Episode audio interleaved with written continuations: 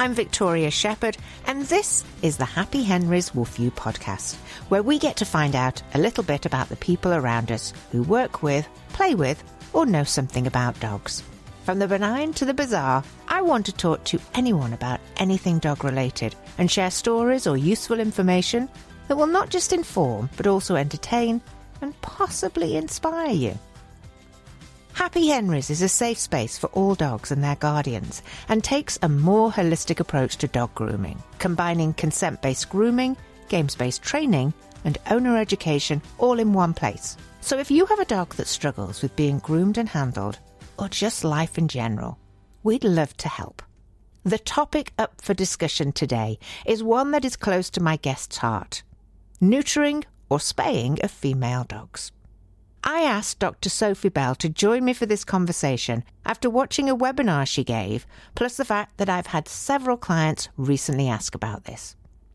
Dr. Sophie has been a vet for over 14 years, is a qualified dog groomer, as well as a well-being advocate.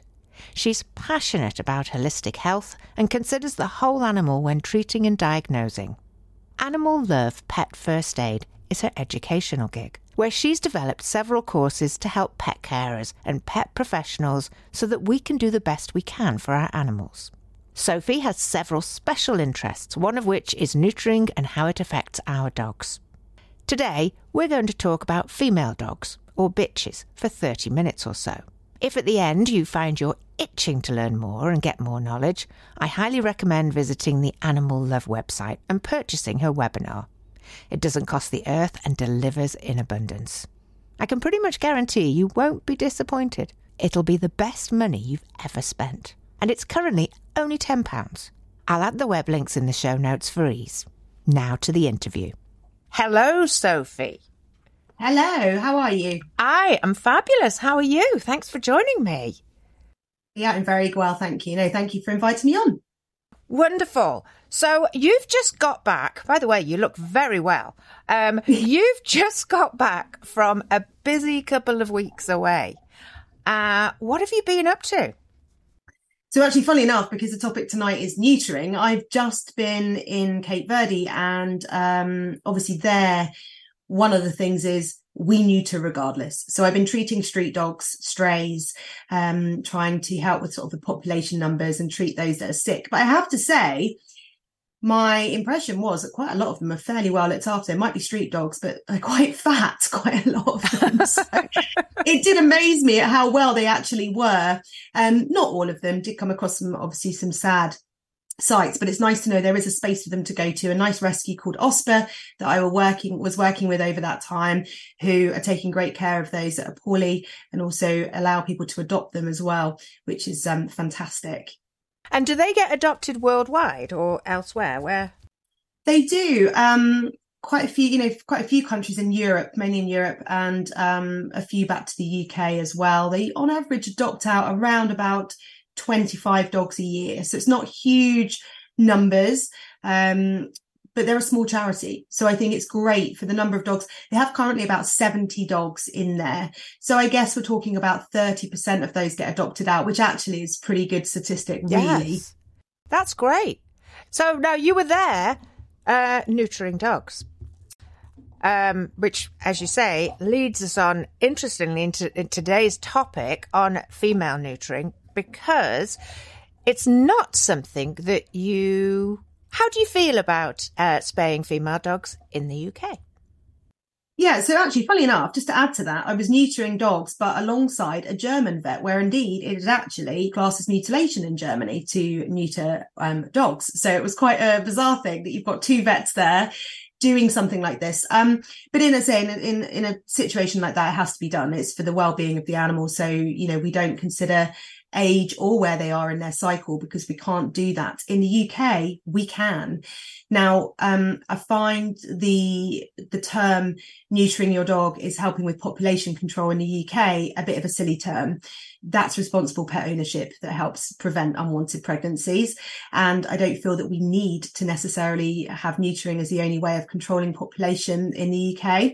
Um, Now, I definitely don't feel that it's a one size fits all. If we were talking about boys, it would be very easy for me. And I would say to you that under the age of five, I wouldn't even really consider it unless there was a screaming reason why.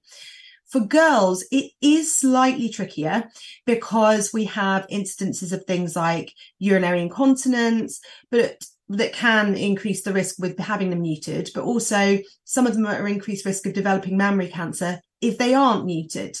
So it's a very, very difficult topic. There are some dogs I think that really stick out, such as things like the poodle, where we know that she's more inclined to develop mammary cancer and less inclined to develop urinary incontinence. And therefore, we may be more inclined to spay her before the age of two and a half. But then we pick something like the golden retriever, who is a dog that can become an increased risk of some nasty cancers if she is spayed. But of course, then if we don't spay her, we have to look out for pyometra, which is a womb infection. So the girls are much trickier. And I always say to people, if you are going to keep them entire, you have to track their cycle. You need to know the symptoms of some of the common problems they may face. Otherwise, you're not doing the best job you can do. You just in that um, small section, you have literally, I'm looking at my questions now. Do you know, as I was speaking, I thought, oh no, am I going to answer all of her questions in one hit? No, but you know what? It's good. Saves, it makes my job easier. Um, but, um, not besides, um, talking about these things, um, one of my questions was, what's a good age to spay your dog? one, it depends from what you've said. And yeah. two, um, maybe think before you leap or take action. Um, yeah. but, and what were some of the good reasons for spaying? And you talked about the risk of mammary cancers or reduced cancers in certain breeds. So you literally. Um, oh, that first little topic. But yeah. I can elaborate a little bit more on those because one thing I would say is yeah. one thing I didn't answer in your reasons there or reasons not to. Hey, was Sophie, environmental hold factors. on. Sorry, I'm going to interrupt because I'm just going to let Stanley out of his cage because he's starting to whimper. Oh no. Now the question is, does Stanley have his testicles or not have his oh, testicles? Oh, trust me, he has them and he's not getting rid of them until oh, he gets a little more optimistic. Yeah, absolutely. You can definitely ruin their self-confidence if you take that testosterone away. And and that's what I was going to say. You know, it's not just health, it's behavior and environment. Should I let you let Stanley out? Sorry, I'm sort of just talking at you and I No, no, but you know I'm what? relaxed again. He's now. quiet maybe, again. So as well, long as you're yes, are you hearing him? No, I'm not, but I'm just thinking that maybe he was getting a bit edgy because we were talking about neutering, but now we've just we've just informed him that he's going to be keeping those nuts. And so therefore he's now settled back down. So maybe that's what it was. Phew. He heard the neutering and thought, oh my gosh, there's a vet on the line and she's talking about chopping things off. Oh, that's so hilarious. That's yes, I'll go back I'll go back to my bone now. yeah, he's like, it's all good. It's all good. So, and so now I was going to add to your, your, sorry, I interrupted you. I was just going to add to your your question is that what supersedes all of this though is environment. And I say to people, if you have a dog in the house, for example, you've got a bitch in the house, and during the times that she's in season, she can't do doggy daycare, she can't go out walking, and perhaps um, you know, things are put off because she she's in season, and that seems to be a big chunk of her lifespan. You know, she's got, say, a month of her life where places that she goes she's not allowed to go to. As in obviously if it was your own dog you can find the appropriate places to walk. But a dog walker for example might say i'm not going to take her as part of a pack. And i understand that. They have a business to run and they also have to risk assess things. So if you felt like you can't get care for your dog every time she's in season, then obviously that also has an impact on her health overall. It's a bit like I say, dogs with their testicles. If, if they're being refused by dog walkers and they're being refused by doggy daycare, you, you maybe going to have to potentially forego some of those health benefits and chop them off because they've got to the life they have's got to be a good one at the end of the day. So I always put that at the forefront of everything and say, although we know there are health benefits to neutering and there's many health benefits to keeping them entire, we do have to look at their overall life and what they actually do because we could make it worse if we didn't do it or did do it for one or, or another reason. Yes, definitely. Now you spend a lot of time talking when when when clients come to you and say, "I'm I'm wanting to get um, my girl spayed or uh, whatever." You spend a lot of time um, talking to them about that um, and asking questions. Why do you do that? I guess a couple of things really. Obviously, I've signed an oath and and you know i'm supposed to be doing my best for that animal's benefit and i am there solely for the animal um, and so therefore i have to make sure that before i make something that is not reversible happen that it is the correct thing and that the owner completely understands what they're walking into and that it just because traditionally years ago and still now to this day, we just neuter everything because that's what happens in the UK. It's what happens in the US. I mean, they even, you know, we we both neuter around 87% of our animals, which is huge. Uh, you know, those traditions have changed. It's not, and also timing, timing has changed. You know, in the past, it was always typically three months after their season, they are spayed. We now look at that as being four months after their season, as we risk the hormones not having dropped to their appropriate levels. And if we spay them at the wrong time in their season, we risk them developing lifelong problems, which is also known as a persistent phantom pregnancy. So it's very important that that conversation happens and that I'm very, you know, if, if someone says, okay, here, here you're presented with a two year old dog, which great. She's had at least one season. I don't like spaying them pre-season. I'm not going to lie. Uh, it takes a lot for me to do that. And it's usually because an owner perhaps has lots of entire males and can't do anything with her when she's in season or there's maybe a clinical reason, a health reason that I'm doing it, like um, diabetes, but then usually that tends to happen during the season, and it's usually older dogs that will, you know, show signs of diabetes when they're in season. Then I won't.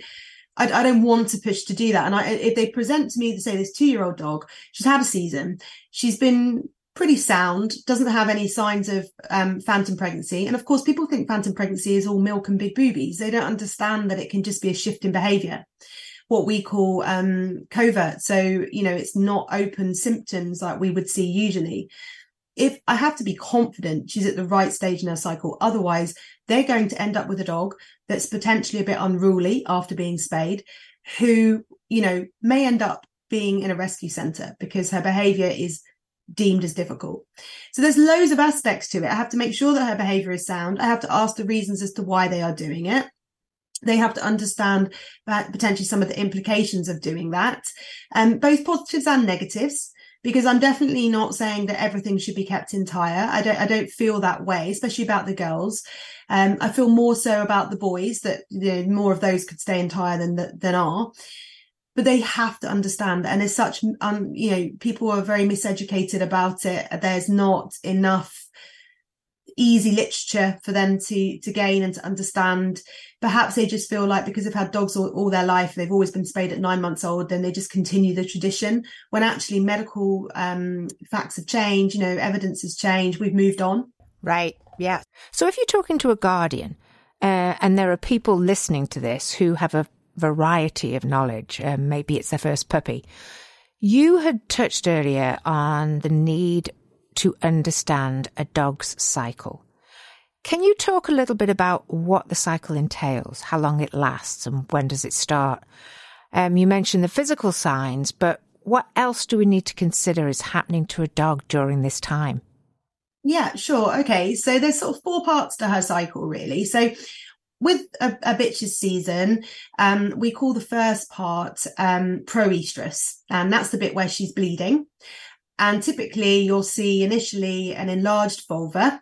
So she'll look quite big around her back end, and then she'll start to produce a bloody discharge. And that can really vary in timing. So for some bitches, it can just be a couple of days, a few days, so three that she bleeds for. And for others, three weeks and some don't follow the textbook at all and might bleed for more than three weeks. Although typically, if it's going over four, we start to think mm, that's not quite right. But they could bleed for around three weeks.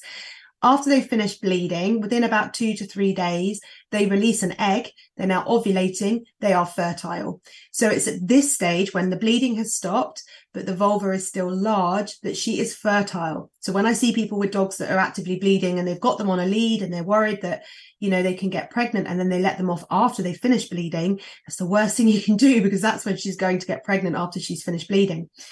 And then she yeah. So when someone contacts their groomer saying, Hey, I've got my dog booked in with you and she's just finished a season, so they're all good. Um, it might be worth clarifying with them what they interpret to be season. Yeah. Because perhaps it's worth a conversation to let them know that it might not all be good for a few days. Absolutely. There's a confusion on terminology. So proestrus, where she's bleeding, isn't actually her season. Her season is estrus when she's ovulating. So that's really when she's in season. So when people say they've just finished their season, they usually mean they've just finished bleeding. But the bit that you want is when her vulva shrunk back to normal size. That's when she's finished her season. And the bit where after she's finished bleeding, but the vulva still stays large until it shrinks back down again is all the time that she's at her most fertile. So she might be difficult as well. She might want to stand for a boy and she might actually try and get away, you know, escape. So actually, in terms of pet professionals as well, at that stage, they're at their most risky in every other way. So they can be that their behavior, you know, might be that behavior is quite difficult because, um, you know, they, they want to go and find themselves a boyfriend.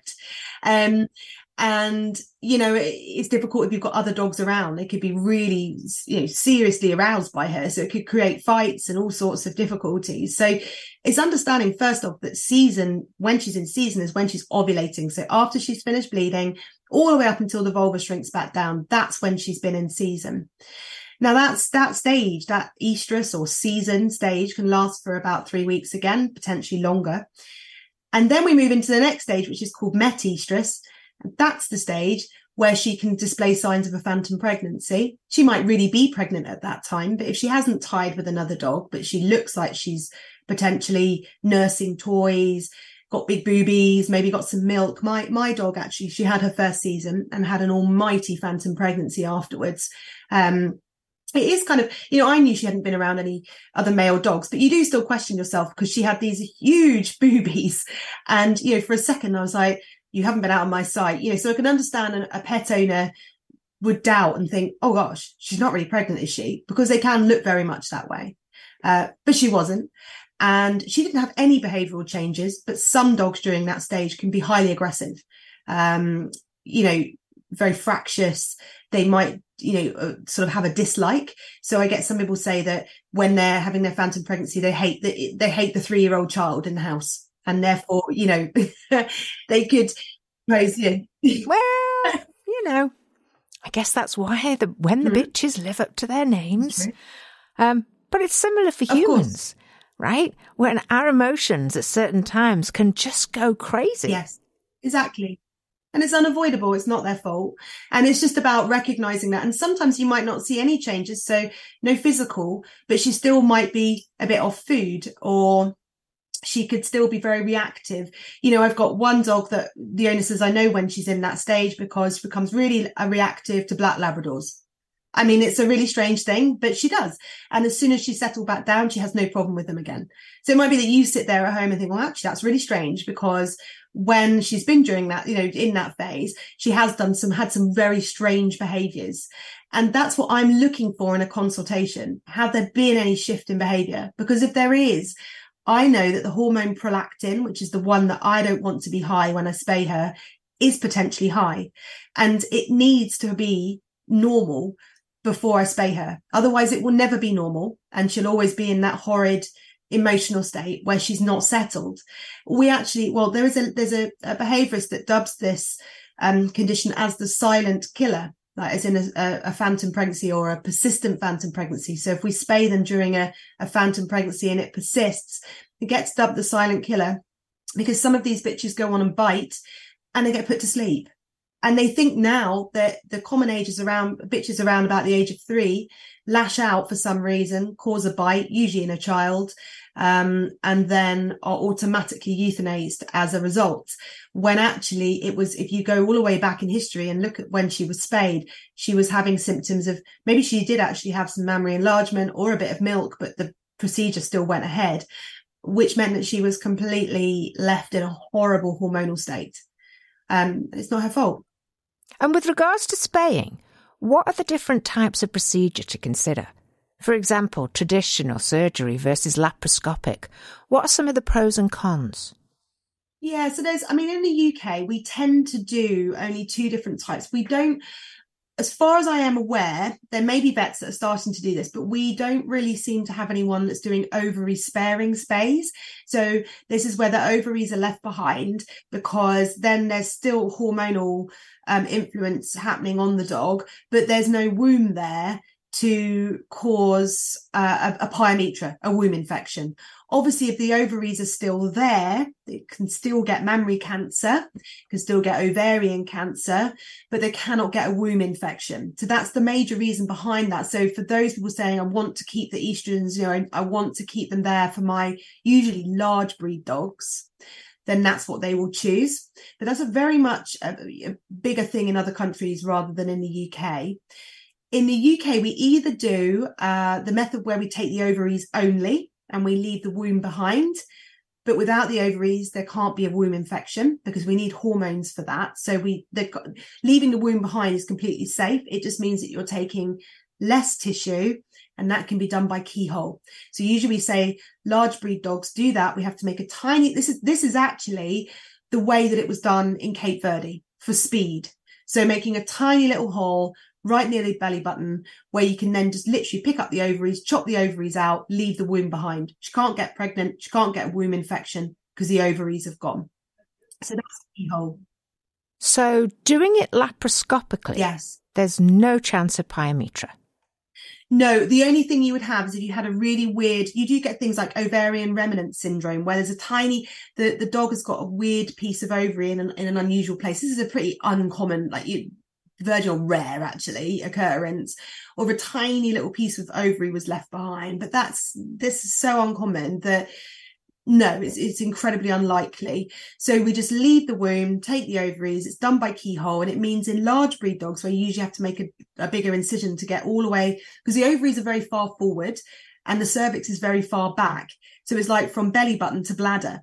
So although we don't make an incision that big, we do need quite a lot of access there if we're opening them up because obviously things can be quite tight and you don't want to be pulling and not seeing, you know, what you're looking, you know, trying to pull up because you could end up causing a, a major issue. So we can go all the way back to the the cervix eh, where we need to cut. We can only do that with a traditional spay with keyhole they tend to say just take the ovaries.